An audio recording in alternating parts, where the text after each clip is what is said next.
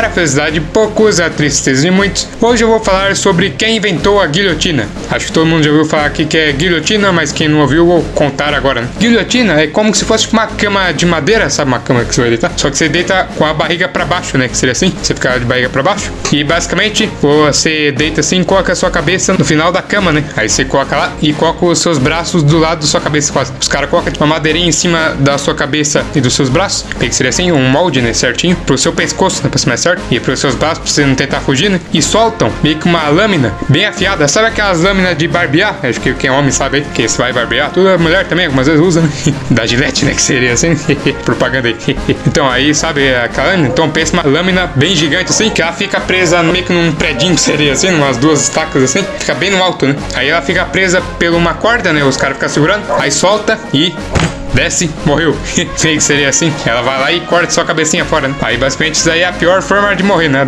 Não é pior, porque você não vai sofrer, mas é meio ruim se perder o pescoço, literalmente, né? Ficar com uma dorzinha no pescoço depois, né? Então basicamente seria isso aí, a guilhotina, né? Que seria assim. Então eu vou contar quem inventou a guilhotina. Então, a guilhotina começou a ser usada na Revolução Francesa, ou seja, de 1789 até 1799. Então, 1789 durou 10 anos, né? 1799 quando acabou beleza? Começou em 89 e acabou em 99, beleza? É 1700, hein? Não vai confundir com 800, 1900, é 1700, então faz bastante tempo já, beleza? Então, a guilhotina foi criada por Giuseppe Ignace Guillotin, que tirou esse guilhotin para fazer a guilhotina, olha que bacana, tirou o nome dele. Então, é porque ele criou essa guilhotina, é para fazer meio que uma morte bem rápida pra pessoa, né? Que seria assim. Como assim? É porque antes as pessoas usavam uns métodos de morte, né? Bem legalzinho pra pessoa que tava sofrendo lá, que seria assim. Como assim? É tipo, colocavam você numa cama, colocavam uma corda na, em cada perna sua, né? Meio que no pé assim, e colocavam na mão. E esticavam seus braços e suas pernas. E iam esticando bem devagarzinho, né? Meio que seria assim, colocavam meio que umas. Tipo umas manivelas que ia cheirando assim. Você ia literalmente esticando seu corpo, né? Que seria assim. Faziam esticando até estourar e basicamente estourar a barriga da pessoa, né? Então é melhor perder a cabeça do que perder a barriga, né? Você ia sentindo dor pra caramba, que eles iam puxando e ia deslocando tudo. E você ia perdendo tudo, né? É órgãos, coisas assim, né? Ia saindo tudo. Até estourar a pessoa no meio, basicamente, assim. E ficar meio ruim. E outras coisas que ele fazia, enforcamento, tudo, né? Então aí colocava uma corda no pescoço da pessoa e jogava de um lugar, ela morria enforcada. Colocava a pessoa deitada assim em uma cama, alguma coisa assim, e pegava um facão e cortava a cabeça da pessoa, né? Aí a guilhotina não é tão ruim assim se for considerar assim. E mais coisas que eles faziam, botar fogo na pessoa, fazer uma fogueira de pessoa, literalmente. Colocava uma estaca e que tipo um pedaço de pau assim, meio que no meio assim. Aí colocava meio que um monte de lenha em volta e acendiam. Então já sabe que vai dar. A pessoa morria queimada, basicamente. E mais de um monte de tortura que os caras faziam. Então a guilhotina era uma morte bem rápida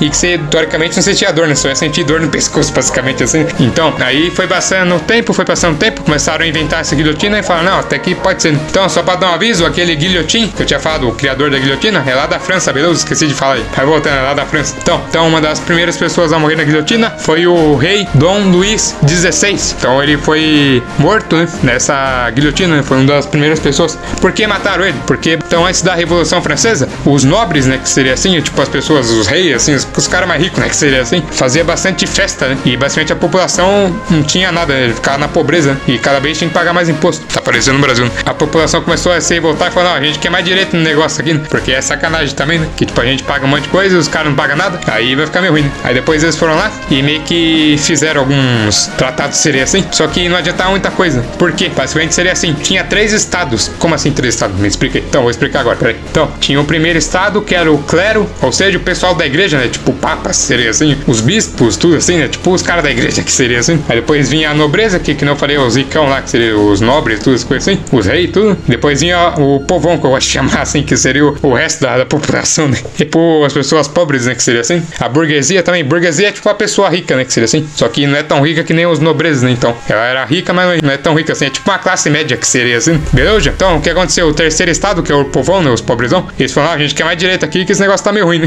que seria assim, a gente quer mais direito aí, que é sacanagem também. Só vocês terem direito, só vocês ficam comendo comida boa e a gente come lixo aqui, basicamente. Né? É só com porcaria, né? Que seria assim. Então os caras falaram, ah, beleza, vamos fazer então a votação. Só acontece, só pode um voto por estado. Como assim? É porque o primeiro e o segundo estado tinha mais ou menos 2% e meio da população. E o terceiro estado era 97,5% da população. Ou seja, basicamente era todo mundo, né? Era o terceiro estado. Ou seja, os caras lá do primeiro e segundo estado sabiam que ia perder. Então eles faziam um voto por estado, né? Ou seja, cada cada estado tem direito a um votito só. Mesmo se tiver 500 pessoas em cada estado, dando exemplo assim, só pode ter um voto só. Não é que nem 500 votos pra cada estado, não. É só um voto só. Então, os caras foram lá e falaram, beleza, agora a gente fez a lei aqui, agora vocês podem votar. Só que lembra que eu falei? Que era um voto por estado. E sempre o primeiro e o segundo estado eles se uniam contra o terceiro. Ou seja, basicamente não adiantava nada, que sempre era dois contra um, né? Que seria assim. Era três votos, né? Que teria. Então era sempre dois a um, né? Então basicamente os caras conseguiam mandar nada, né? Falaram, vamos diminuir o imposto. Os caras falaram, beleza, vamos diminuir. Aí ia lá votar. Era dois contra, diminuir imposto e um a favor, né? Dois contra, que era o primeiro e o segundo estado, e a favor é o terceiro estado. Ou seja, não adiantava nada. Só falar, ó, a gente tem uma democracia que seria assim. Só que não adianta nada, né?